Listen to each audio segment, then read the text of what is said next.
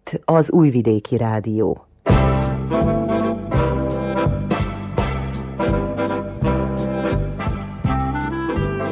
Mozaik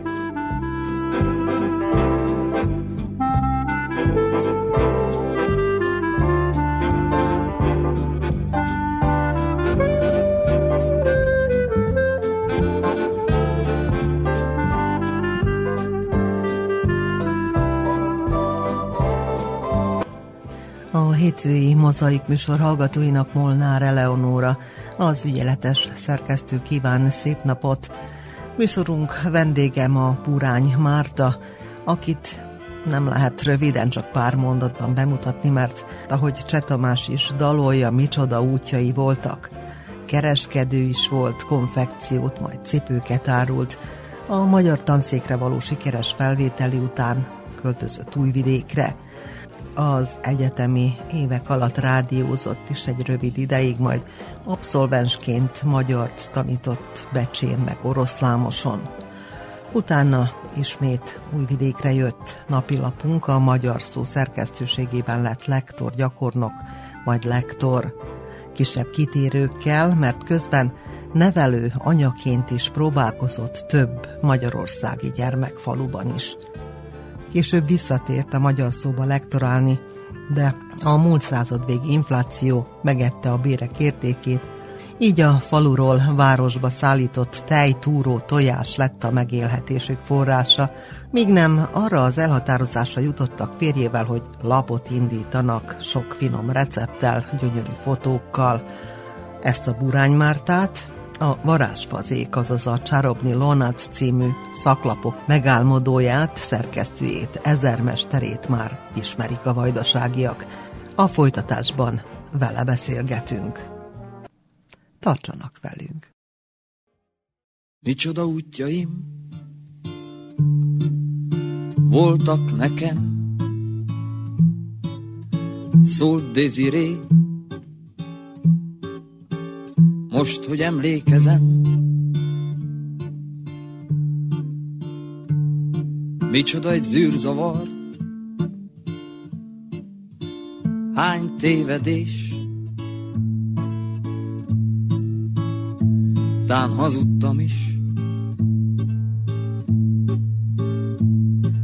és volt egy kevés, és volt egy kevés, nem is tudom, hogy hívjam ezt.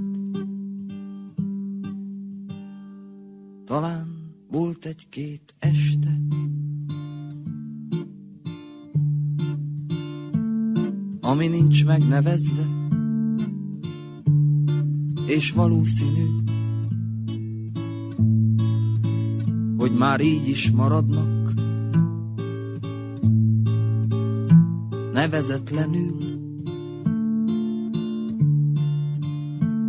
Tararararam Tararararam Tarararararam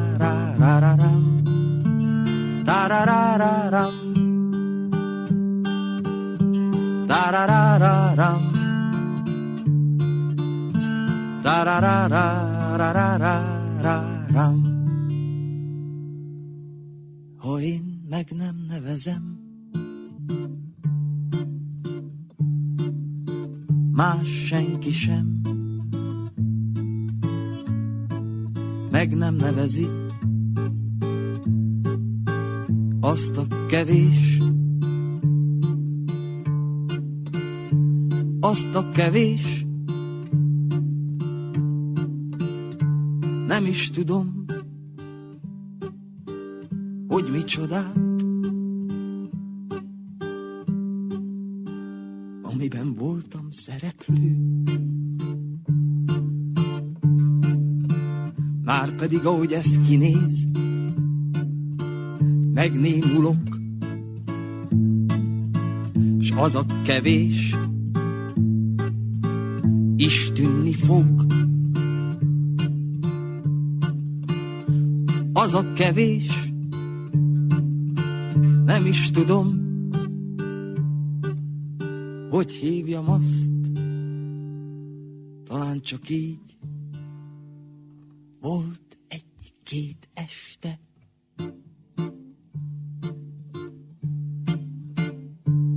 Tarararam. Tarararam. Tararararararararam. Tararararam. Tararararam.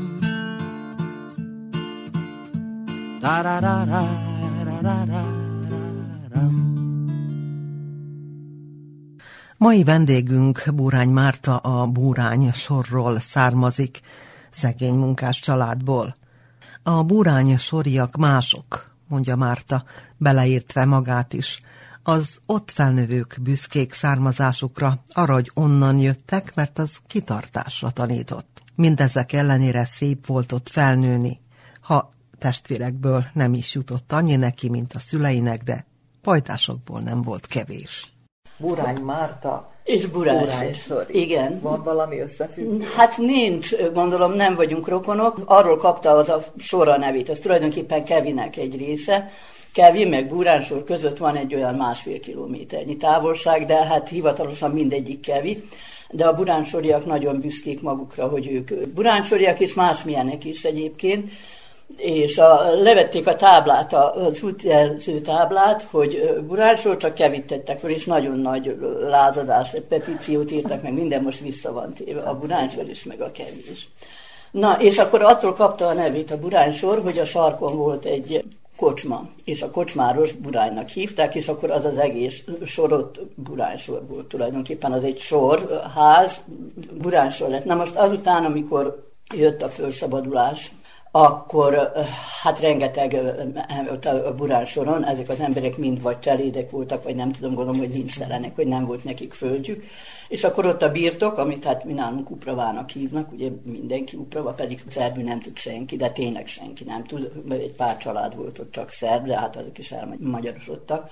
Na és akkor ez a birtok épített házakat, és akkor az a buránsornak azt a részét úgy hívják, hogy telep és a, hát ott van egy olyan 40 ház, körülbelül mindegyik egyforma, azt hiszem, hogy négy utca, vagy én nem is tudom, három-négy utca, Úgyhogy hát egész szép ott volt valamikor lehet, hogy 800-900 lakos is, most szerintem összesen nincs kevével együtt annyi. Na és akkor hát én ott születtem, vagyis hát a kórházban. Hát nagyon vártak. A szüleim mind a kettő nagy családból, apám még tízen voltak testvérek, anyám még meg nyolcan.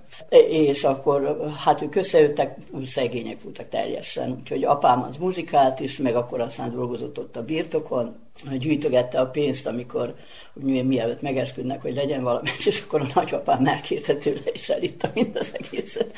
Úgyhogy hát amit anyám kapott valami ágyat, vagy nem tudom én mit, azzal kezdték. De mindegy, gondolom szépen éltek nagyon. Van egy bátyám hat évvel idősebb, akkor azután született még egy testvérem, de meghalt napos korában, mert ráijesztettek anyámra. Apám járt muzsikálni lakodalmakba, meg hát a kocsmába is. Ugye régen nem volt rádió, meg tévé, meg ilyesmi, és akkor az volt a szórakozás, hogy hát elhívták a zenészt. És akkor hát lement néha egész éjszaka ott muzsikálgatott, meg nem tudom mit. Akkor volt olyan, hogy nem volt kedve, akkor fogta magát az ember, és eljött haza hozzánk. És otthon muzsikál, neki húzhattam, mi lefeküdtünk meg minden, és akkor ott volt hegedűvel, hegedűt. Ő meg hát minden nótát tudott, és akkor hát énekelgetett neki meg minden.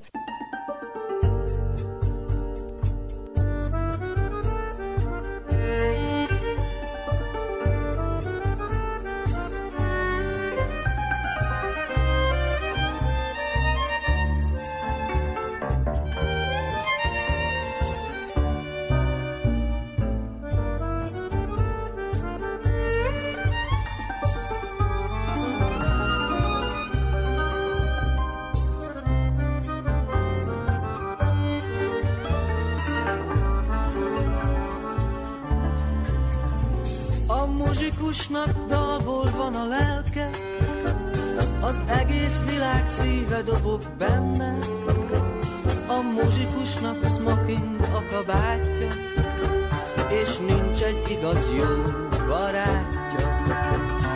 Megkeresed őt, ha szíved éget, ő muzsikál és megvigasztal téged, egy nóta, és te boldog könnyet ejtesz, és minden rosszat elfelejtesz.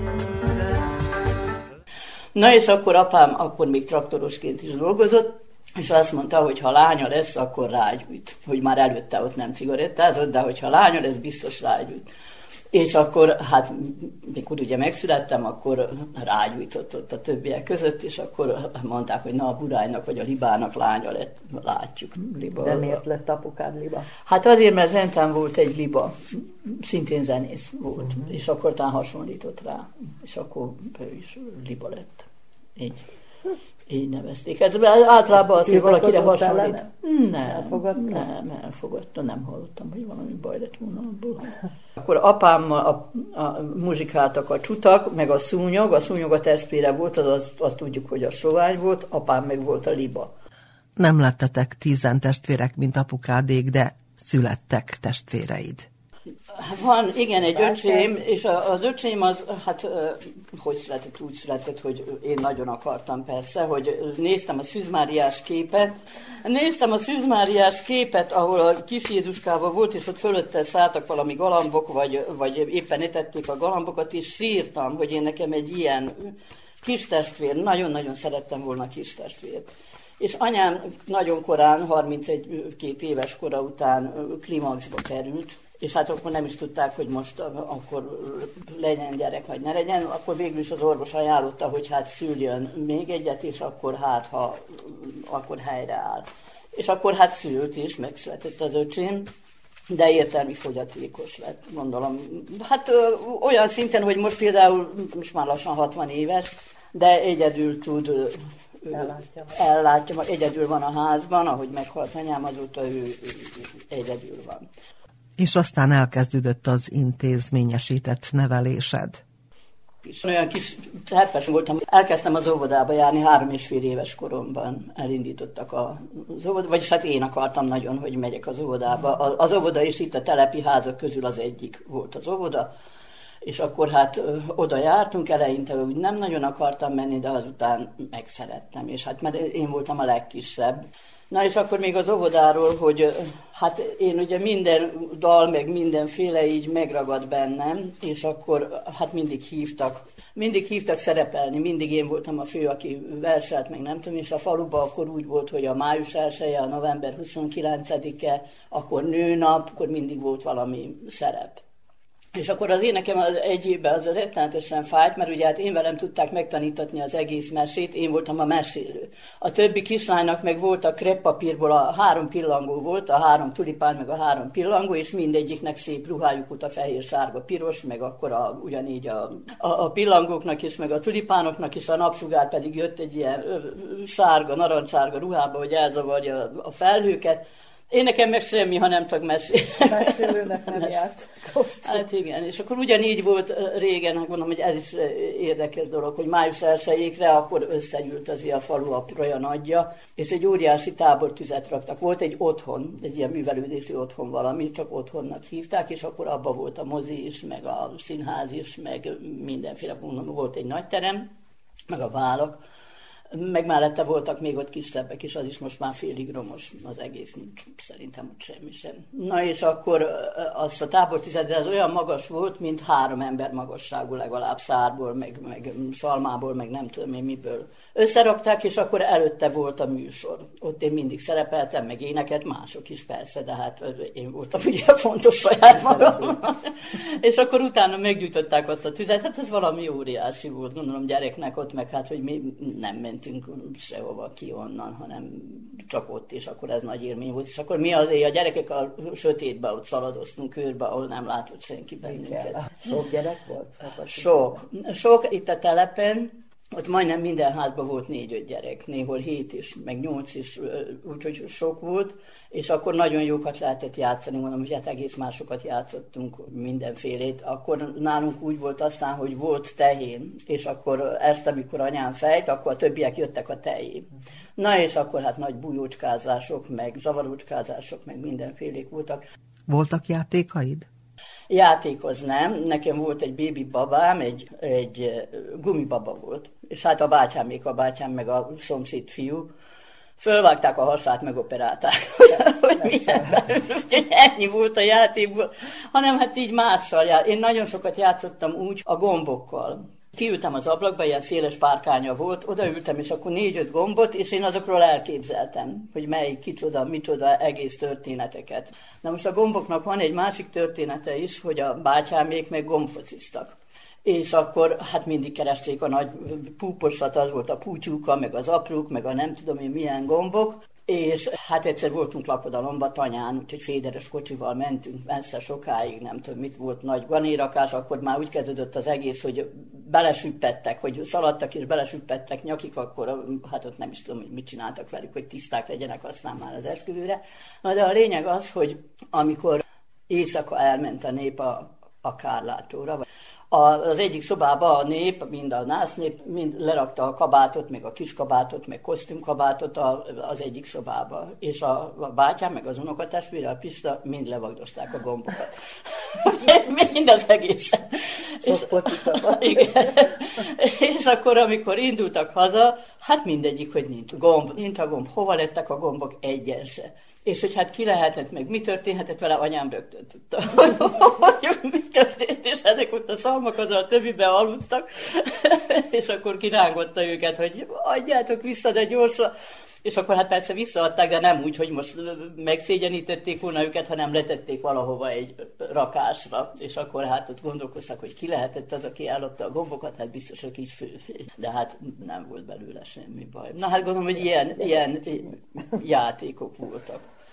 Az előbb említetted, hogy éjszaka a lakodalmas nép elment a kárlátóra. Mi az a kárlátó?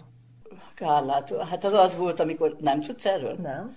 Hát ez az volt, hogy a lakodalom ez így zajlott, hogy elmentek délbe ebédre, akkor utána elmentek az esküvőre, akkor esküvő után mindenki hazament ellátni az állatokat, meg átöltözni, meg nem tudom, akkor visszajöttek, volt a vacsora, és akkor a vacsora után éjfélkor, éjfél előtt, és általában ez a lakodalmak úgy voltak, hogy két háznál, hogy a mennyasszonyos háznál és meg a vőlegényes háznál. És az esküvő után a mennyasszonyt elvitték a vőlegényes házhoz, akkor ott volt. A mennyasszonyos háznál nem volt senki, a nász nagyok ültek, és meg a vendégsereg. És akkor éjfélkor, hogy most miért hívták Kárlátónak, hogy, hogy nem, nem tudom, akkor az egész vőlegényes ház, mind mondom az összes vendég, a mennyasszonyja, mindenkivel együtt elmentek a mennyasszonyos házhoz és akkor ott átöltözött a menyasszony, és ezt hívták Kárlátónak, és akkor ott átöltözött a menyasszony menyecske és akkor volt a menyecske tánc. És akkor hát ott táncolgattak valameddig, néhol fizettek érte, néhol nem fizettek, mikor, hogy volt, de hát ott akkor sokan táncolgattak velük, és akkor utána kínálgattak ilyen kis bombonokat, csokoládékat, nem tudom én, mit egy kis kosárból, vagy az új sütetű férj, az pedig uh, valami likőrt, vagy pálinkát, vagy nem tudom mit. És akkor hát ez így eltartott, mit tudom én, két óráig, akkor volt a reggeli, a hajnali terítés, akkor még volt ilyen, hogy szárma, vagy hurkakolbász, vagy nem tudom mi. És akkor hát aztán az, ameddig tartott. Én nagyon nem szerettem menni lakodalomba, ha csak lehetett, én kihagytam. Mert, és akkor voltak a koszorús lányok, akik hát teljesen ismeretlen fiúk is meghívták, hogy na most akkor menjen el vele, és hát én ezt borzalmasan utáltam. És miért nem szeretted a lakodalmakat? Ha szerepelni szerettél, énekelni nem szerettél? De, szerettem én énekelni, de hát csak azt, amit én. Hmm. Tudod, hogy nem, ez, ez egy nagy váltás volt, mert az is volt, hogy a nyolcadik után mindenki ment a tánciskolába. Na és akkor hát apám muzsikált a tánciskolában, megismerték a tánctanát, meg mindent, és mondtam, hogy hát én erre nem vagyok hajlandó. Én a diszkóba mentem. az öntem voltam is a diszkóba. De hál' Istennek gondolom, én nekem nagyon jó szüleim voltak, hogy nem erőltették, hogy most akkor én oda menjek. Gondolom, én nekem ez az egész semmi. Szóval nem tudtam rá mulatni ezekre a, a dalokra. Nekem akkor már a, a Beatles volt, meg a Deep Purple, meg a nem tudom én melyik, hát apám se, hogy se tudta főfogni, hogy most ebben mi a jó. Egy ilyen rocker. Az lettem, persze, meg hogy mindenben változtatni.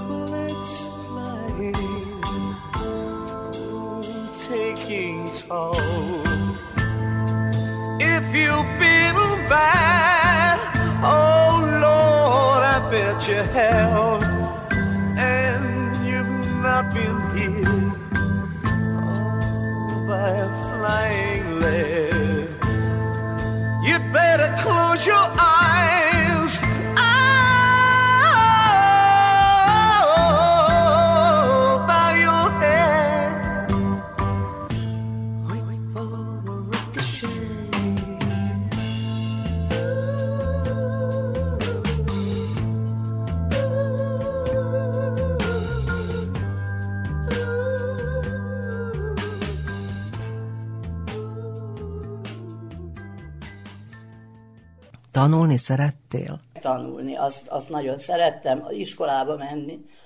Mondom, hát úgy, hogy nem az, hogy én most mennyire tanultam volna, hanem minden rám ragadt. Gondolom, úgy szív, szívtam mert mindent. Igen, igen.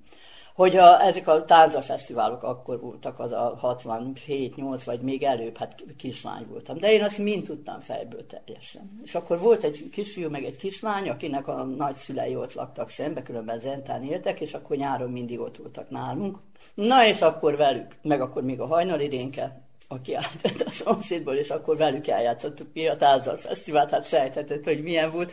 Gondolom, hát én is hamisan énekelek, a, a Lacika az egyáltalán nem tudta, de a szöveget mind tudta. És akkor hát eljátszottuk még. És hát ilyen játékok. Aztán meg az lett, hogy hát épp, apám mindig épített valamit hozzá a házhoz, és akkor vert, falu, vert falat csináltak, jöttek a falverők, a deszkákkal, meg minden, és akkor ahhoz kellett földet kitermelni, és akkor nagy gödör lett ott. Na és akkor abba a gödörbe mi játszottunk, abba még úgy fúrtunk bele lukakat, meg nem tudom én mit, ezt is ezzel a lacikával, meg a Kész. Zsuzsikával, igen, igen. Hát ilyen játékok voltak. Hát jóra most meg más milyen, hát most a telefonos játékok vannak, Hát ezt igen. csinálják, ezt Igen. nézik.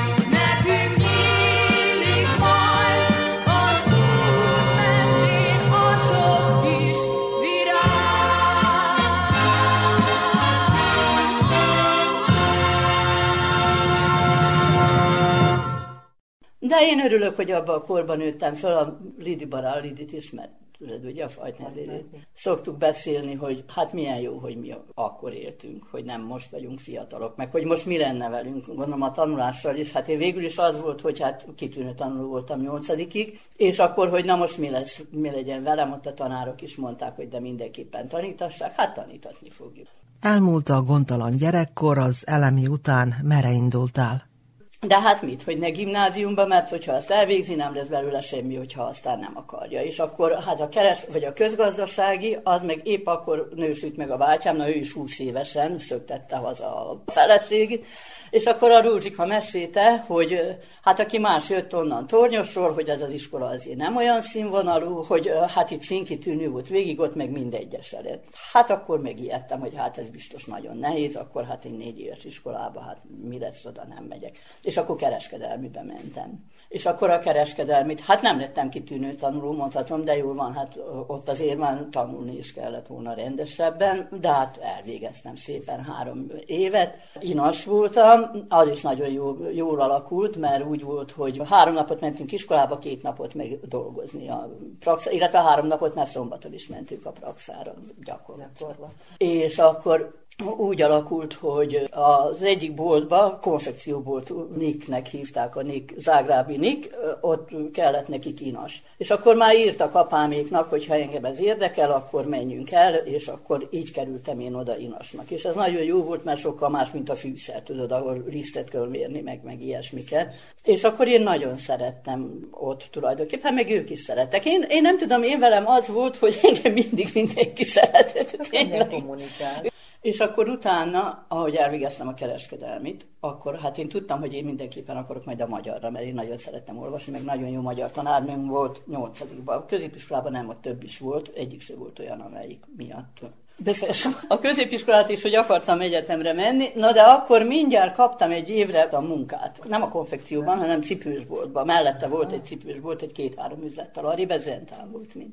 És akkor ott a, a főnöknő 27 éves volt, gondolom, hogy ő is nagyon fiatal volt, és hát nem volt senki más mellette, ez belgrádi volt, a belgrádi antilop. És hogy menjek el dolgozni, nem is voltam én még fölkészülve akkor igazából az egyetemre, mert oda fölvételivel lehetett menni, mert három éves középiskola volt, akkor még lehetett. Most én nem tudom, hogy hogy lehet oda menni, vagy hogy lenne. Na és akkor én elmentem dolgozni, és akkor ott mindjárt a mély vízem, mert a Júlia, hát mit tudom, én dolgoztunk egy hétig, akkor azt mondta, hogy ő most elmegy szabadságra. És akkor én maradtam ott egyedül a, az egészet ott intézni, se szerbű nem tudtam, kivágta a bizt, vagy nem is a biztosítékot, nem volt áram, akkor azért ott szerbül kellett Belgrádból írnom, meg telefon se nagyon volt akkor még meg. De jól van, helytáltam. A mély vízbe kerül. Igen, azt, azt az egy évet én ott ledolgoztam. Akkor közben megismerkedtem valakivel, a, hát a Tari Pistelen, ő akkor járt már az egyetemre, és azt mondta, hogy na majd ő, akkor lett volna másodéves, ugye, hát ő is még majd ő ezt elintézi, elmegy az Ágoston tanár úrhoz, és elintézi, hogy engem most mindjárt fölvegyenek. És akkor hát mondta neki, azt mondta, hogy hát jó, most várja ki a kollégani a jövő évet, már október volt. Várja ki a jövő évet, és akkor majd jelentkezzen. És akkor hát ez így is lett, hogy a következő évben szépen, én már szeptemberben azt hiszem, hogy leköltöztem Újvidékre, és akkor volt a fölvételi vizsga, volt történelem, magyar nyelvtan, magyar irodalom, ezekből volt fölvétel, és akkor fölvettek, és akkor hát aztán ez ment tovább. Na, még azt elmesélem, hogy hát nem volt telefon a faluban sehol. Egyedül itt ezen a birtokon az ötös. Mindegyiknek valami neve volt az ötös, a kettes, a nem tudom melyik, mi mellettünk az, az ötös volt legközelebb, és akkor oda jártunk telefonálni, és akkor oda mentem telefonálni én is, a, mert az Ágos tanár úr azt mondta, hogy föl lehet hívni majd, hogy ki hogy tette a, a helyesírás volt az első vizsga a helyesírás írásbelit, és akkor én elmentem oda. Telefonálni jég volt, jeges volt az út, híd, a hó, meg jég, meg minden, és akkor telefonáltam, és rögtön fölvette, gondolom mindjárt, és akkor mondta, hogy nyolcas. Hát én olyan boldog voltam, totál csuszkával mentem, hogy nem tudom, hogy hogy mentem vissza haza. A konfekció kereskedés és a cipőbolt után a tanszéki tanulmányok alatt, ha jól tudom, még a rádiózás is megérintett. Én dolgoztam a rádióban, amikor egyetemista voltam az Imre bácsinál. Egy évet körülbelül bedolgoztam, mert a Veri, akivel együtt laktam, a Sági Veri meghalt sajnos 42 éves korában, együtt laktunk három évig. ő dolgozott már középiskolás kora óta bedolgozott, és akkor, hogy na menjek én is. És akkor mentem, hát elég jó hangulatok voltak, ottan csináltam. De elment a kedvem. Akkor ment az oktatási reform, és akkor elküldtek, valami nagy fejes magyar volt, oktatási. De, és nem, hogy elküldtek, hanem hát én nekem meg kellett vele beszélnem, hogy, hogy ő jön, és akkor adjon interjút erről. És akkor tudod, ő eljött ott a rádióba, ott voltak ketten-hárman, és az egyik megkérdezte tőle, hogy hát te mit kereső itt? És akkor hát jövök én, ugye, a egyetemista másodéves hogy hát én akarok vele, hát már attól, attól megsértődött. És akkor, hogy hát hol beszélgessünk, katterba mentünk beszélgetni. És akkor hát nem is nagyon akart felelgetni. Azt mondta, hogy hát erre már feleltem, erre már pedig az Imre bácsi valami, mondom a kérdéseket, meg még rektor is átnézte a kérdéseket, meg mindent, hogy jó legyen. Hát végül is akkor valamiket akart, vagy valamiket elmondott, csak hát én nekem ez nagyon-nagyon rosszul esett. Aztán meg mentem a és akkor lett belőle riport, mondom, hogy meg, megjelent, az Imre bácsi, hogy csinált vele valamit, meg, meg nem tudom én, mi megjelent. Aztán meg elküldött a Dávid Andráshoz, az meg a tankönyv kiadóba volt, és akkor, hogy annak még mindegy volt, hogy mit mondtam, az mondta a magáit. Hát mondom, hogyha ez Jó, van, csináltam egyetemistákkal, meg ilyen fordításokat, meg, meg nem tudom, a híradóba ezt, azt, valamiket. És akkor hát aztán az lett, hogy az egyetem meg volt, egymás után kaptam öt, ötöst, és akkor hát mondom, jó van, akkor nem csinálom én ezt, hanem hát akkor inkább fel. És akkor az Imre bácsi nagyon akarta volna, hogy maradjak ott, de hát nem, nem akartam. De jó társaság volt, akkor volt a, a Mucsi, a Ságiveri, a Tóteszti, az Emma is, vagy az Emma még akkor csak bedolgozott a Grajra Emma, Sendul az ital volt, meg a Becker Béla, ja, hát így volt, mikor ment a felsorolás, hogy Becker Béla, Burány Márta, hát Antali Csibolya, meg rám is tudom, kicsodák. Hát az nem lett semmi, az velünk járt az egyetemre, de elveszett, gondolom, hogy se nem első után vannak. Mert mi kezdtük 45-en vagy hányan, és akkor végén 20 maradtunk a, a végére. Mi történt az egyetem befejeztével? Na, és akkor hát aztán elvégeztem az egyetemet, de úgy, hogy öt vizsgám maradt, mikorra abszolváltam. Utána februárban a barátnőm már becsén munkába állt még szeptemberben, és mondta, hogy februártól, a második fél évtől kezdve, ott van Becsén egy iskola, a Petőfi Sándor iskola, és ott a tanár beteg és hogy oda keresnek helyettesítőt. Vagyis, hogy talán a Mákferi dolgozott ott, csak a Mákferit meg fölvették a magyar szóba, és hogy most nincsen senki, és hogy én ottan kezdjek el. Hát és akkor elkezdtem hát 23 éves voltam, még nem töltöttem be a 23 mert én mindig elő voltam, mivel hogy előbb kerültem óvodába, iskolába, mert az óvodában is azt mondták, mikor 6 éves lettem, hogy most már menjek az iskolába, mert nem tudok már ott mit csinálni. És akkor, hát így mindig én voltam a legfiatalabb mindenhol, mindig. Még az egyetemen is, mert hiába dolgoztam én egy évet, mégis 17 éves koromban befejeztem a középiskolát, akkor egy évet dolgoztam, 18, a többiek 19-ek voltak, úgyhogy hát 23 éves volt. Elkezdtem a becsén dolgozni, igen, tanítani tanítani. Ezt is szeretted volna? Tanítani? Hát nem igazán. Én könyvtáros szerettem volna lenni. És könyvtárba is jelentkeztem zentára, de hát nem volt diplomám még, és akkor azt mondták, hogy nem. Végül olyat vettek fel, akinek nem volt diplomája szintén de nem bántam meg én semmit. És akkor hát ott dolgoztam, kaptam három ötödik volt. Ami hát nagyon jó volt, mondom, igyekeztem én nagyon jó tanítani, csak rendet nem tudtam tartani, fegyelmet. Át az, az, az egyik osztálya ott, ott nagyon nagy bajok voltak, de hát jó van, akkor bejött az osztályfőnök, és akkor hát becsendesítette őket. De nagyon szerettek engem, mert még most is a Facebookon jelentkeznek. Valamelyik azt írta, hogy én voltam a kedvenc tanárnője, egy évig vagy másfélig tanítottam, és hogy amikor hatodikba, amikor el kellett mennem, hogy ők akkor petíciót írtak hatodikosok, hogy én maradjak. Hát mondom, hogy ezt nem is tudtam, de mindenkinek jobb lett így, hogy elmentem. Na és akkor úgy volt, hogy minden évben ki kellett írniuk a pályázatot, hogyha jelentkezik valaki diplomával, akkor azt veszik föl, és első évben ott mindjárt nem jelentkeztek, úgyhogy ezért maradtam én ott, a következőben pedig igen, és akkor az másfél évig tanítottam tulajdonképpen ott. És akkor a következő szeptemberben oroszlámosra kerültem, mert hát ott kerestek, hát akkor oda mentem. A, a nyolcadikos gyerekeknek én voltam a negyedik magyar tanárnője, onnan mindenki elment. Tudod, az egy, az egy olyan véghely volt, oda jártak Majdányról, Rábéről, meg az oroszlámosiak, de hát az ötödikben voltak talán négyen, meg öten, minden osztályban így ennyien. És akkor hát én tudtam, hogy nem fogok ott maradni. Az volt a szerencsém, hogy nem, hát a társaság az, az egyáltalán az se, a, az se volt ott. Meg hát a szerb falu volt az oroszlámos tulajdonképpen. Na, annyi szerencsém volt, hogy akkor volt egy újvidéki fiúm, aki jött hetente kétszer, meg akkor én is jöttem, és akkor ez így elmúlt. No, de már is baszakított. Úgy akkor végképp nem volt tovább, és a Lidi már itt lakott lent újvidéken, ő is elsőbb tanított Kisoroszon, de ide jött Újvidékre, és itt tanított én, nem tudom, valamelyik szerb iskolában, meg a Karlócai gimnáziumban tanított magyar. És akkor mondta, hogy jöjjek ide. Jöttem, és akkor kerestünk lakást a telepen, és akkor hát aztán én ott laktam abban a lakásban, egy udvari lakás volt, egy különálló lakás, ott laktam hét évig. A Lidia az egy év múlva férhöz ment. Én ott maradtam egyedül, de hát olyan idők voltak, hogy egyszer a házi azt, hogy mondta, hogy na most már megemeli azért a lakbért, mert hát tulajdonképpen egy kiló kávéjára volt a lakbért, hát az egy kicsikét nem fájt nagyon. Nem, és nagyon jó volt. Mondom, én nekem ez olyan szép időszak volt a magyar szóban, tényleg nagyon jó, tehát te még nem voltál ott. Gondolom, olyan, olyan jó hangulat. Vidéken rögtön a magyar szóba. Hát a magyar szóban, mert úgy volt, hogy amikor ugye nem volt diplomám ezért, és akkor lejöttem, de én kaptam akkor még ilyen segélyt, a munkanélküli segélyt, mivel hogy, hogy nem volt, mondom, hogy abból értem itt addig. És hogy én lejöttem ide augusztusban, vagy mikor, és októberben lediplomáltam.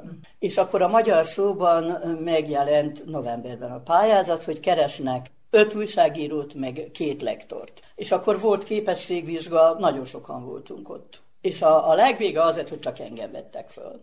Aztán még fölvették, a, volt írásbeli vizsga, meg utána szóbeli vizsga, és akkor utána Juhász Gézát, csak a Juhász Géza akkor még, akkor még katona volt. Meg akkor aztán még a szőrös is jött abból a csoportból. És akkor hát elkezdődött a gyakornoki időm, akkor még a magyar szoba úgy volt, hogy gyakornokok voltunk, és a mindent átnéztek, papíron lektoráltunk még, és mindent átnéztek utána a többi lektorok, hogy én a külpolitikán kezdtem, emlékszem, és akkor a Pút Kati volt, aki mindent átnézett utána, meg a Sebestyén volt a szerkesztő, és akkor hát én emlékszem, hogy a Sebestyén ott ült egy nagy papír előtt, és akkor hát csak ott húzgálta, tudod, csinálta a tükröt. És én úgy sajnáltam, hogy mondom, ennek az embernek a szerencsétlennek ez a dolga, ide-oda rajzolgat.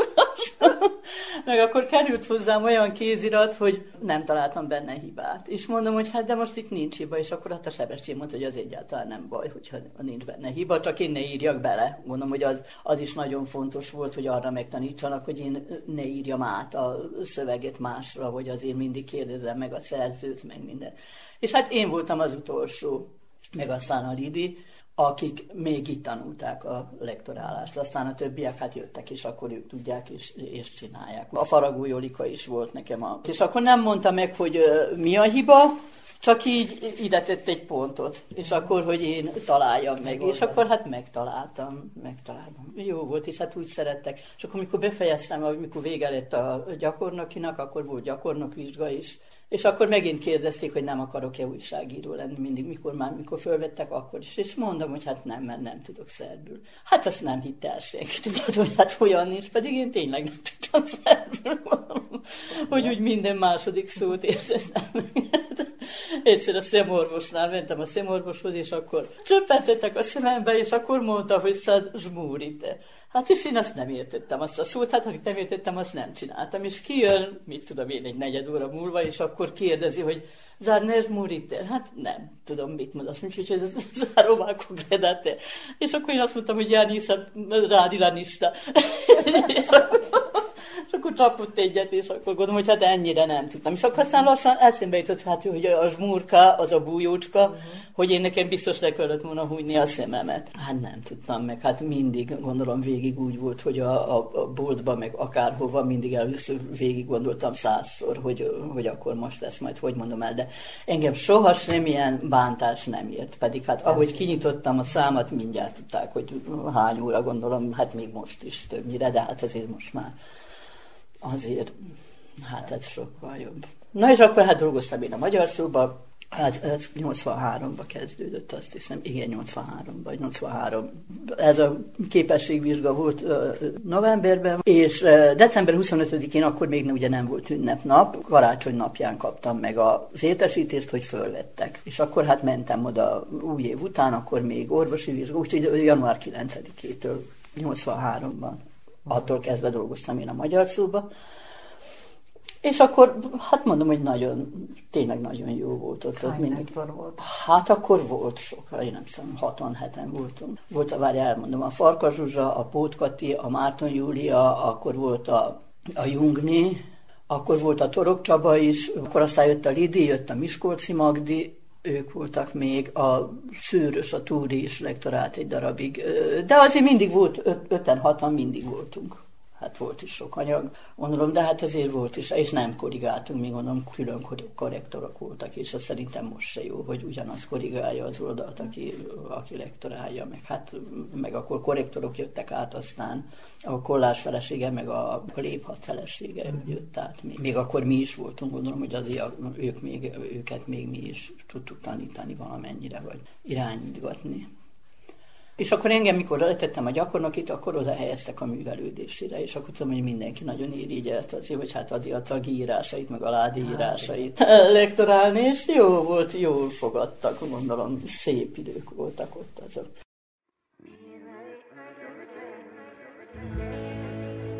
Kezdjetek el élni, hogy legyen mit mesélni. Majd az unokáknak, mikor körbeállnak, mikor körbeállnak, az ágyadon ugrálnak, hogy legyen mit mesélni, kezdjetek el élni. Kezdjetek szeretni, hogy legyen mind nevetni, hogy milyen bolond voltam, hogy neked udvaroltam. Neked udvaroltam, az öletbe borultam. Többé el sem tudtam menni, kezdjetek szeretni.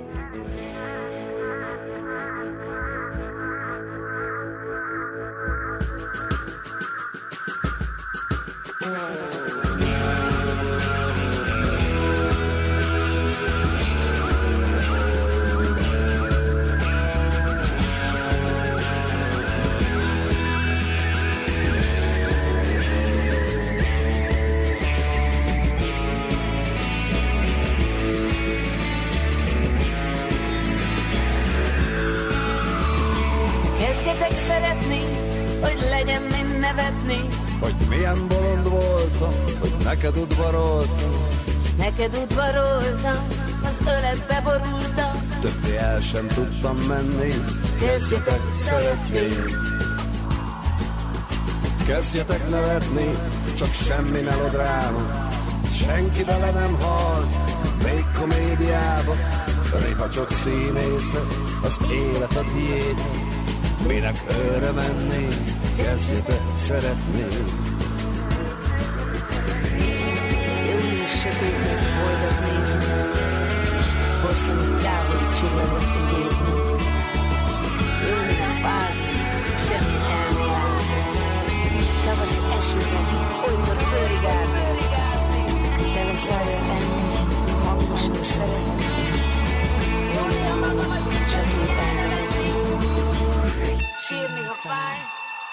Remegni, ha félek. Kezdjetek el élni, hogy ne kelljen félni. Az utolsó órába, mikor már megbántam, Ezerszer megbántam, hogy oly sokáig vártam. hogy elmúlt az élet. Kezdjetek el élni.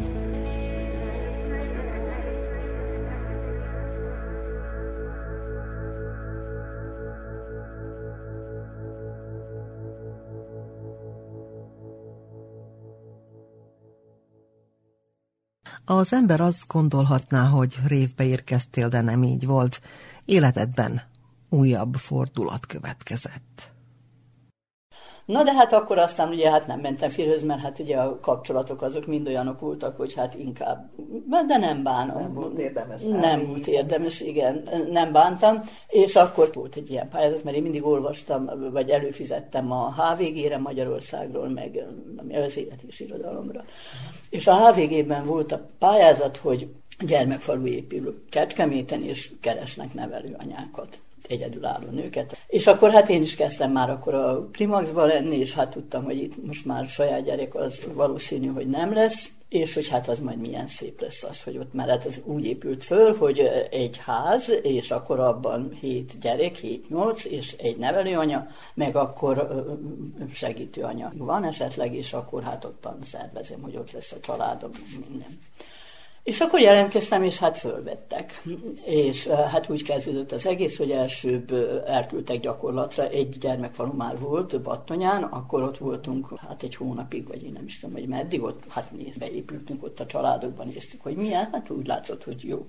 És akkor utána pedig Kecskeméten a főiskolán volt fél éves tanfolyam. Na most az a tanfolyam, ugye anyaképző tanfolyam. Most az a tanfolyam az, olyan volt, hogy hát a tanárok ott megkapták, mert hát ez külföldi alapítvány volt, németországi alapítvány, hát megkapták a, érte a pénzt, és megkapták, hogy na hát akkor tanítsanak. És akkor hát most képzeld el, hogy még balettot is tanítottak. És akkor hát voltak ilyen jó nagy darabok, összeakadt a lábuk, meg minden.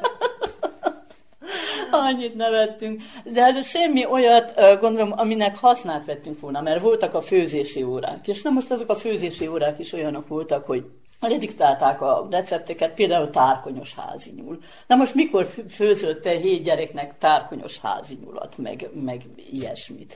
Úgyhogy hát nem az, hogy na most akkor gyorsan valami gyors ételt, vagy, vagy ö, olcsó ételt, sok gyereknek való ételt, hogy azt hogy csináld meg, hanem hát az is ott volt egy vendégnőnek a tulajdonosa, vagy a főnöke, vagy a fő szakácsa, vagy nem a tudom fél. milyen, hát igen, a séf, az is akkor elmondta ezeket a nagyon jó. Egyedül, ami nagyon finom volt, amit megcsináltam, a rakott kerkáposztam. Na és akkor utána, amikor ez meg volt, vagy még előbb, még egy helyre mentünk, mert én mentem még a előszállás. Ott is volt egy otthon, és hát ott hát nagyon megszerettek engem, és ott mindjárt, hogy adnak gyereket, mert nem szívesen adtak a nevelő otthonok gyereket oda, nem tudom már, hogy miért, és akkor hát én na, hát nagyon örültem, hogy na hát nekem mindjárt ez gyerek adnak, és akkor hát az volt a baj, hogy nagyokat. Tudod, hogy ötödikes volt, meg, meg harmadikos, meg egy hatodikos kislány, meg még egy másodikosnál, vagy hogy volt. És hogy még meg se nyílt a falu, még nem voltak teljesen készek azok a házak, óriási nagy, hatalmas, nagy, modern házak voltak, azok 5-6 szobás, nem is tudom, hogy mennyi. És akkor hát én elhoztam a gyerekeket, mi hát ott voltunk, és hát jöttek azért a konfliktusok mindjárt. Tudod, mert hát én azt hittem, hogy ugye elkényeztetett a magyar szóval még mindenhol, hogy hát elég az, hogyha én nagyon szeretem őket. Hát az ugye elég is lett volna, csak hát ők egymás között, tudod. Ment a rivalizálás, meg, meg minden, és akkor egyszer a kislány oda vágta az ólót a kisfiú felé, akkor hát tudod, megijedtem, hogy hát esetleg még kárt is tesznek magukba, vagy valami, és akkor hát azt mondtam, hogy én ezt most nem csinálom, hogy két-három hónap múlva de hogy akkor ott maradok még addig ennek a segítő anyának, nevelő anyának, amíg átszoknak a gyerekek egy másikhoz. És akkor hát ott maradtam, és akkor úgy lassan megnyugodtam, meg, meg úgy gondoltam, hogy hát jó is lenne, hogy mégis vállalok majd gyereket. És akkor hát úgy volt, hogy hát majd igen, majd kapok, de közben meg annyira elmérgesedettek, mondom, ez, ezek a magyarországi viszonyok, ezek nem nekünk valók, vagy hogy is mondjam, csak Más, hogy ők másképp élnek egymás között, ott a faluvezető, hogy hogy csak Just is, gondolom a faluvezető is engem szeretett, de hát azt a másikat nem, és soha nem tudta, lehetett tudni, hogy akkor majd mikor kerülök én sorra, meg, meg a másik az is, hogy hát az én idegen voltam az országba is. Szóval, és azok a gyerekek, hát azok az mind lemaradott gyerekek voltak, gondolom, hogy azokat hordani, hordani kellett mindenféle kisegítő képzésekre, meg nem tudom mire, hát és láttam, hogy én ezt nem hiszem, hogy ennek tökéletesen eleget tudnék tenni, már pedig hát mindent, amit csináltam, azért úgy szerettem volna, hogy na, valamennyire jó legyen. És akkor hát kiléptem. Úgy... Visszaléptél. Mi történt? Akkor fölhívtam, a Csorba Zoli volt a főszerkesztő, és akkor fölhívtam, hogy visszamehetek-e. És azt mondta, hogy de akkor rögtön, amíg ő a főszerkesztő, és akkor februárban visszajöttem, úgyhogy hát ez az egyik év november 29-től a következő év február, szóval hát több mint egy évig akkor ember. Közben én fölmondtam a magyar szóba, meg hát előtte kaptam a magyar szótól egy lakást, a, egy utcai lakást. Az, mert hát ugye mindenki a magyar szóba kapta a lakást, a, hát voltak gépírónők, akik 16 éves korúban férjhez mentek, volt két gyerek, rengeteg szolgálati év, én nekem meg hát ugye nem volt annyi, és akkor nem kerültem sehogy se, és akkor hát már nagyon füstölt a kájám, tüzes kája volt, és akkor a Kabukeri kolléganőm beszélt, akkor Sinkovics Péter volt a főszerkesztő, hogy hát valamit tudna egy megoldást. Hát ő ezt tudja. És akkor ez egy udvari lakás volt a Pappál utcában, és akkor hát azt kaptam meg, amit aztán hát ugye mivel hogy elmentem Kecskemétre, akkor visszaadtam.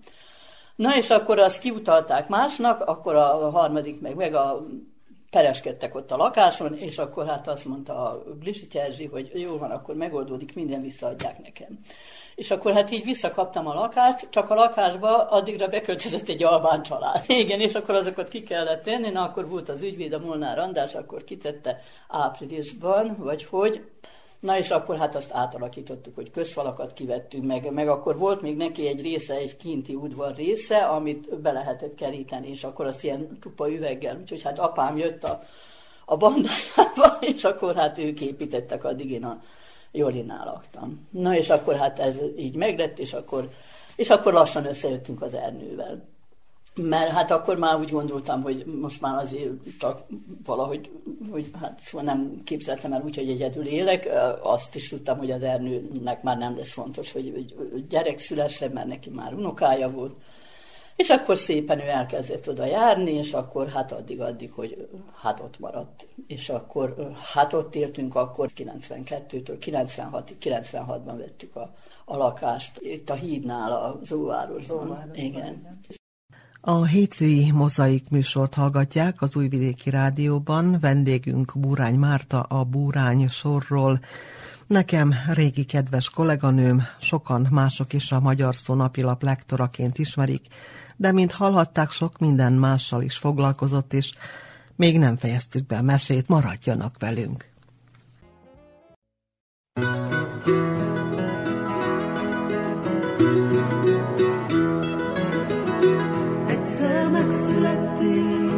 Ezért majd egyszer meghalunk.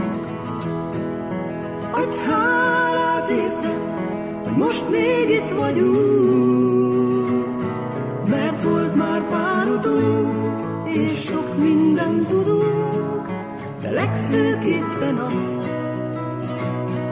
hogy összetartozunk. Ahhoz kell most erő, hogy jó kedvünk legyen, Ígérem neked, ígérd meg nekem. Bármi lesz velünk, bármennyit tévedünk, mindig megbocsáthatunk, mert egymásért vagyunk. Egyszer megszülettünk, ezért majd egyszer meghalunk.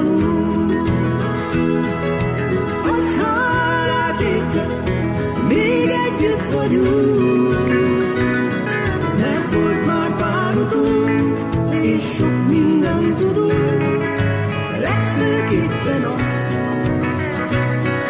hogy összetartozunk.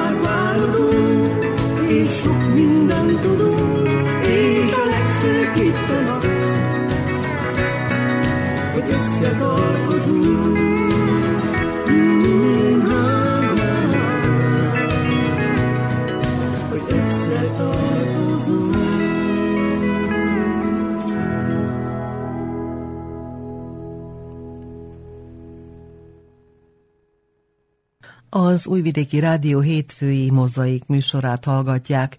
Az első órában Búrány Mártával beszélgettünk, aki mintegy húsz évig volt a Magyar Szó napilap lektora.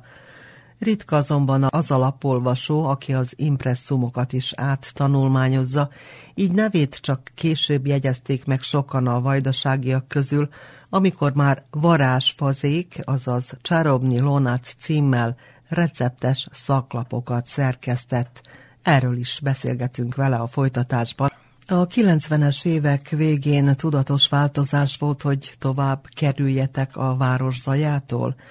Először Újvidék helyett a Péterváradi óvárosban lett otthonotok, majd a szerémségi Rakováci szőlősökbe költöztetek kertészkedni, a bombázások elől menekülve pedig a biztonság reményében ott is kezdtetek letelepedni.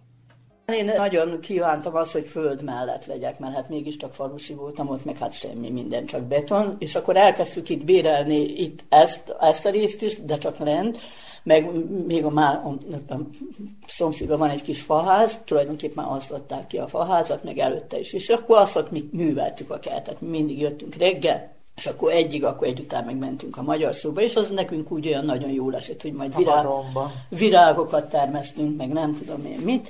Úgyhogy a bombázást is itt vészeltük át, mert az volt, hogy a bombázás, mikor a második hidat lebombázták, vagy mielőtt lebombázták. Szóval a milyenket, mikor lebombázták, akkor a hídnál, a Zóvárosban. Akkor mi ott feküdtünk az ágyban, gondolom, hogy az tényleg az hullott az üveg, meg minden. Na, szerencsére nekünk csak egy ablak tört ki, mondom, hogy több nem. És akkor aztán jött a húsvét, akkor mi hazajöttünk, és addig bombázták le a nem szabadság, szabadsághíd volt, ugye, az a limáni, az a neve neki szabadság. Igen. És akkor, mikor hazaértünk, akkor a, volt egy házgondnak, négy lakás volt abban, vagy labán most is, a, a házgondnak az azt mondta, hogy hát itt most mindenki menjen el, mert hát ott vannak a kaszárnyák, meg nem tudom én mik, és hogy ott, ott bombázhatnak. És akkor hát, hogy hova menjünk, hát nem akartunk menni át a túloldalra, hanem hogy akkor gyerünk ide, és akkor hát itt voltunk a faházban, hát hideg volt, de volt benne egy kis kájha, akkor azt tüzelgettük, meg minden, és akkor később megbántuk, mert a többiek visszamentek aztán már. És jobb lett volna ott, mert azok vastagok, 90 centis Igen. falak, meg minden, hogy itt meg amikor a, a tévét, meg a micsodát bombázták az alagutat, hát ez mind olyan volt, mint hogyha itt lett volna, és akkor a, igen, és az Annáik itt laktak, a Lazokics Annáik itt, az a nyolcas lakótelep. És akkor hát ővelük voltunk nagyon sokat együtt, és volt egyszer, hogy nappal bombázták az alagutat. És az szörnyű volt. Tudod, hogy, hogy állandóan úgy éreztük, hogy most ide az erdő, meg a Steve nem nagyon izgatták magukat, lehet, hogy iszogattak is, vagy valami. Mi meg az Annával már hát nem mertünk bent lenni, se kint se, úgyhogy a megyfába kapaszkodtunk, a megyfa látunk, és akkor oda kapaszkodtunk, de hát nem lett. Semmi. Hát átéltük azt is. Na és akkor később az volt, hogy hát eladhatóvá vált itt ez, ez a része. Mi szerettük volna csak, hát a, egy Rózsika néni, vett, Rózsika néni volt ez az egész, akik ott lakott szintén a mi házunkban a földszinten. Ők itt ezt művelték, még régen már öreg volt, nem csináltak vele semmit, hogy itt ez az egész szőlő volt. Úgyhogy ez mind ott az, ami a faház is, meg ami mögötte is volt, meg ez a másik is, ez mind az övéké volt. És akkor hát a Rucska néni nem akarta eladni, azt, azt már eladták előbb, mondom azt a kettőt, a faházasat, meg ezt, de ezt a többit nem akarta eladni, hanem majd az unokáé lesz. Na hát, és akkor, amikor meghalt, akkor a fia eladta. Akkor hát megvettük mi is, akkor járkáltunk ide ki. Akkor hallgattuk a rádiót, mert tudom, hogy dolgoztunk lent, kifáradtunk nagyon, akkor odaraktuk az ablakba a rádiót, és akkor ment a sportzene derű, meg a, azok.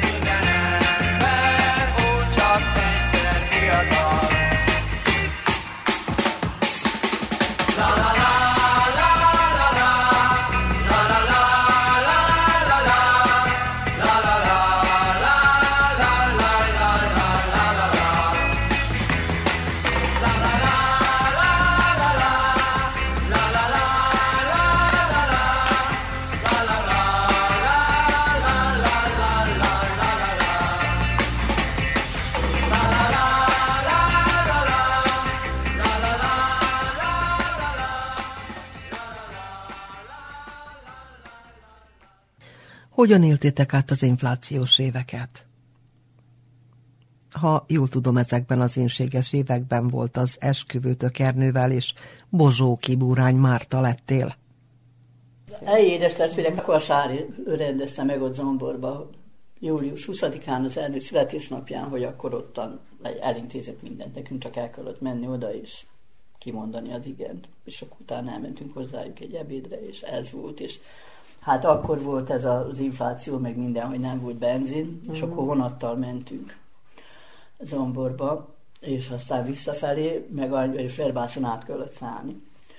És hát annyian voltak, hogy csak ott, ahogy fölírti az a peron, vagy micsoda, csak ott bírtál leállni, és akkor kaptunk ilyen plédeket, micsodára, ajándékba. Na most azt nem lehetett letenni, meg az én egyik lábamat. Úgy jöttem vissza az esküvőről.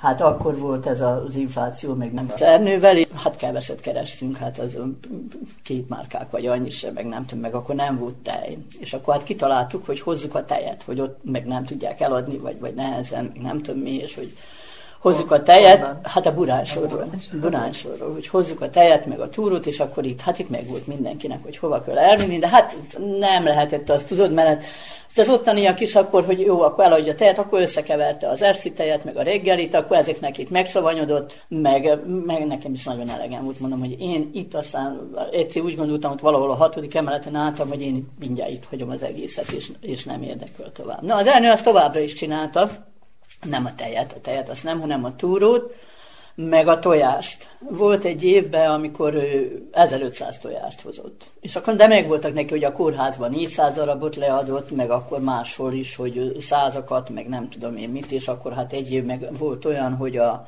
nálunk korábban volt a húsvét, és akkor húsvét után nagyon olcsó volt a tojás. Itt meg aztán jött, és akkor tudom, hogy akkor keresett vele több mint 100 eurót, ami hát ugye, hogyha 5 eurós, mit tudom. Az 5 eurós havi fizetés mellett a 100 euró nagy pénz volt. Ti azonban gondoltatok egyet, és újabb fordulat következett az életetekben. Megalapítottátok családi vállalkozásban a varázsfazék, azaz a Csárobni Lonac kulináris szaklapot, amit először két nyelven is kiadtatok. Merész lépés volt ez, ha azt nézzük, hogy egyikteknek sem volt szakácsi cukrászi tapasztalata, és az infláció sem akart még igazán szűnni. Erről mesélj. És akkor azután gondolkoztunk azon, hogy hát jól van, hogyha már így mindenféle, hogy miért ne csinálnánk valami olyasmit, amihez értünk. Hogy, hogy csináljunk újságot. És de hát milyen újságot? Ugye a, a német akkor csinálták a receficét, meg a napló is valahogy úgy indult, No, hogy hát mi akkor most milyen újságot? Hát mondom, hogy csináljunk ilyen recepteset, hát ez nincs. És hogy hát ezt én körülbelül, mert én szerettem olvasgatni ezeket a magyar, magyar konyhákat. Na és akkor, hogy kezdjük el az újságot, és akkor elkezdtük. Hát az Ernő azért tudta, az Ernőnek a fia műszaki szerkesztő volt a, a Laci, úgyhogy ő azt tudta. Akkor az Ernő kereste a névnikes barátját, a Rácsot, a Bolorin Rácsot, hogy keressenek szponzort. Akkor a szója protein az lett szponzor, meg nem is tudom még valamelyik másik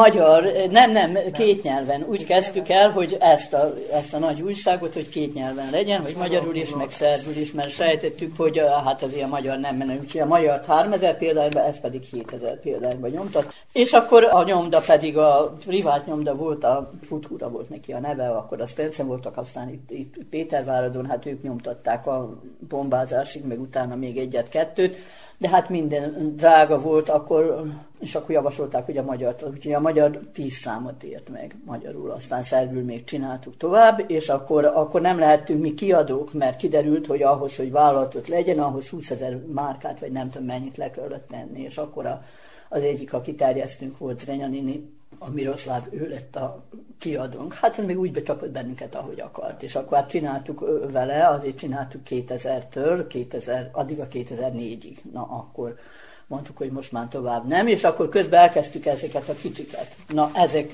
ezek nagyon jók mentek, ezt aztán 25 ezer példányban nyomtattuk.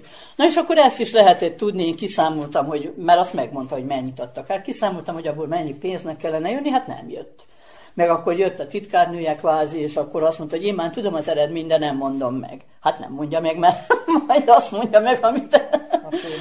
hát igen. És akkor hát mondtuk, hogy most ezt abba hagyjuk. Akkor ő jött azzal, hogy mi nem tudom mennyivel tartozunk, mi meg azzal, hogy mi tartozunk, és hogy ő majd jön, és jött a... Mi meg hívtunk egy ügyvédet, és akkor szépen utána elkezdtük mi nyugodtan. Akkor a Fodor nyomtatta az újságot a és hát tulajdonképpen attól kezdve, ez 2004-től volt, igen. Akkor lett a, a, az Ita is a titkárnőnk, meg a Laci, meg én is akkor kerültem, úgyhogy akkor ott voltunk hárman munkaviszonyban. Vagyis várja, csak volt a, a és készül, meg, meg a katya is, a katya meg szeptemberben, négyen is voltunk munkaviszonyban. Egy jó volt, csináltuk. És akkor közben egy, egyre többet főztem én is, mert hát én nem is tudtam főzni. Mondom, hogy mikor elkezdtük, akkor hát csak éppen úgy olyan valamiket az is leéget. Tulajdonképpen, hát hogyha jobban megnézzük, most se biztos gondolom, hogy én úgy nem tudnék, mint egy szakácsnő. Hogy én ki tudtam úgy találni, elmentem a piacra, gondolom, hogy az így volt csinálva ez az újság, hogy elmentem a piacra, amit ott lehetett venni, és akkor gondolkoztam, hogy na most akkor mit lehetne. És akkor abból, abból én megfőztem, a katya eljött, itt lefényképezte, és akkor beszerkesztettük, meg akkor voltak munkatársak, akik szintén adták, csinálták. Jó visszhangja volt, és igen, szerették. Igen. A... Hát ment, hát ebből építettük a házat. Meg. Gondadódott később is a szerzői jogok levédését és a terjesztést illetően is. Meg loptak, jaj, az is. A, volt az a, hát biztos, hogy hallottál róla, mert hát az nagyon nagy szám volt a, a hránai víno hogy azt csinálták Macedóniában, hogy itt megvették az újságot, ott megfőzték a mi receptjeinket, a tévében csináltak vele riportot, akkor azt mindenki láthatta, és akkor aztán árulták az újságot ott Macedóniában, és ez hát eddig még csak jó volt, vagy hát nem volt jó addig se, de áthozta ide. És itt sorba álltak a, a, a trafikok előtt, mert ugye a tévében látták az asszonyok, és hogy hű, milyen jó recept, és amikor megveszem, hát látom, hogy az enyémek. Hogy mind azok. Jó van, én, én is vettem át, innen, onnan, de igen. Nem. De hát az, hogy képpel együtt mindet, mindet átvette, és akkor abból adta ki, mert nekünk úgy volt, hogy, hogy, hogy többször kiadtuk, hogy kiadtam 15 ezer példányba, aztán egy 5-6 évvel ezelőtt látszott, hogy megint lehet, akkor megint 16 ezer.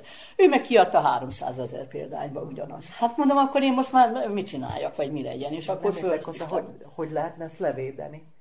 Hát le lehetett volna, de nem volt levédve. Aztán most beleírtam már, de az pénzbe is kerül, hogy, hogy védetni. Uh-huh. Na mindegy, aztán hát akkor találkoztunk vele, és akkor megegyeztünk és fizetett. Fizetett nem is keveset. Hát gondolom, hát úgy fizetett, hogy én mondtam neki, hogy na most akkor nézzük neked mekkora hasznod lett belőle, ebből az egy számból. Hogy hogy, és akkor hát 120 ezer euró. És mondtam neki, hogy jó, van, akkor annak az egy harmadát, vagy, vagy negyedét, meg akkor hát aztán a többitből is láttam, hogy a, hogy a másiknál is van, meg mind, akkor úgy, hogy kifizetett 30 ezer eurót, meg utána még havonta fizetett még 2000-et. De akkor aztán már hát én is láttam, akkor megint, megint volt ott valami, és mondtam, hogy na jó, van, maradjunk abba, hogy ő ad hirdetéseket az ő újságjába, de hát abból meg nem, mondom, hogy nem lett meg neki a hatása, ahogy kellett volna. De jó van, megvoltunk, ez mind 2007-ben volt, én emlékszem, hogy 50 éves, az 50. születésnapon ment. És hát akkor aztán azért, azért megmaradtunk mi, annélkül is mondom. Ő nélküle. Hát mindenféle volt. Mondom, hogy ahogy tanultuk, tudod, sok mindent nem tudtunk ezekkel a terjesztőkkel, hogy becsaptak bennünket, nem fizettek, nem tudtuk, hogy hogy hajtsuk be. Na, akkor aztán lett, jelentkezett ez a Global Press Belgrádból, ők is azt hiszem, hogy 2008-tól kezdve, akkor ők tartották az összes többivel, úgyhogy mi csak nekik átadtuk, és akkor ők osztották szét, meg a pénzt is ők hajtották be. Úgyhogy az, az jó volt. Tehát akkor is volt vele sok, vagy van vele sok gond, meg minden. Na most abba hagytuk, februártól az Ernő most már nem, nem tudja csinálni, és akkor ezért nekem nehéz, mert ő mindent ő csinált, tudod, ő nem csak az, hogy ő tudott szervül, meg minden, hanem ő neki olyan fölépése volt, a nőknek mondott egy-két szót, szép szót, meg adott nekik egy újságot, és ilyen bankba, meg a könyvelőknél, a terjesztőknél, akár kikkel beszélt, rögtön megnyerte, ha nem is tudta, érted, igyekeztek neki megcsinálni. Na hát én velem már nem teljesen így ment, de most nem is veszik már meg. Most már mind átment az internetre, meg, meg az a korosztály, amelyik ugye még, még nem az interneten fő, azok már kihalnak. És akkor hát próbálkoztam én meg, most meg akarták venni tőlünk a, ez a Press International, hogy megveszi a, azt mondta, hogy a brandet megveszik, Hát de 2000 eurót adtak volna írta. Hát mondom, annyi, meg nem adom oda. Hát most majd kiderül, hogy mi, hát mondom, ennél sokkal többet megkerestünk egy évben, amíg volt. És most még van a remitenda, mert azt csináltuk, hogy nyomtattuk 25 ezer példányban, és akkor ami megmaradt, hát eladtak belőle felit, körülbelül felit. És akkor ami megmaradt, az eljött ide, és akkor mi ezt kiválogattuk, akkor arra újabb címkét kellett, bárkódot ragasztani, látod, ezen is van másik, vagy ezen nincs is. És akkor adtuk újra eladásban. És akkor onnan is még eladtak mit tudom én, még egy 5000 példányt, és akkor aztán, ami ott megmaradt, azt meg külföldre. Külföldön is árulták eredetileg is, már gondolom így külföldön, hogy Boszniában, Macedóniában, meg Csonagórába.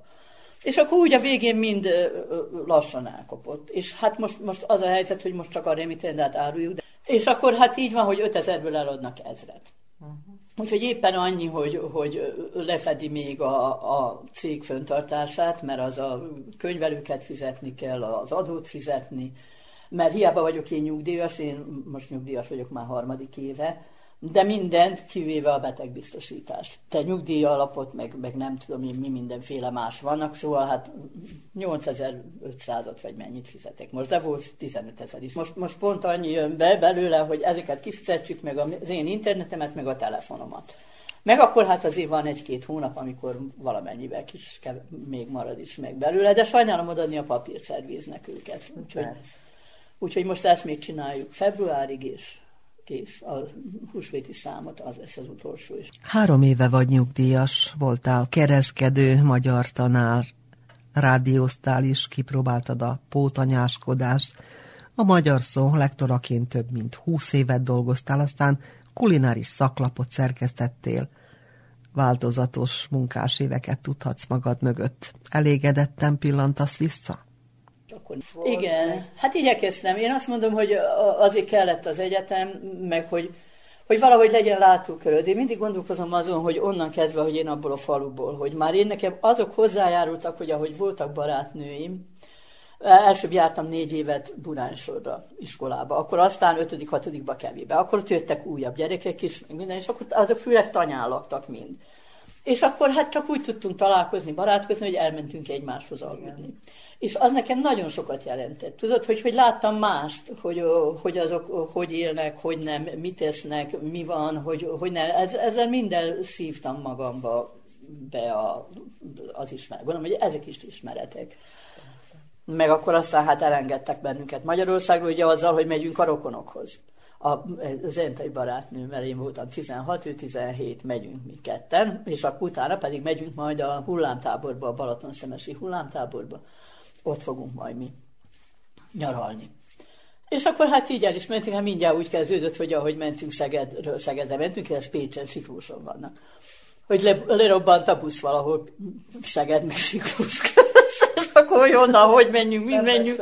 Hát végül mentünk vonattal, valahonnan vonattal, és akkor hát a vasút, a vonat, mikor kiszállt a Siklóson éjszaka, azt se tudtuk, hogy hol van, és akkor hát nem voltunk mi így ilyen külföldi nagy utakon, meg, meg nem tudom. Na azt mondom, hogy ilyesmi mindazé hozzájárul ahhoz, hogy az ember aztán föltalálja magát. Murány Mártát hallották, köszönjük szépen, hogy a mozaik vendége voltál, és leszel még többször is gondolom, hiszen mindig van a tarsolyodban pár recept, amit megoszthatsz a hallgatókkal. Ez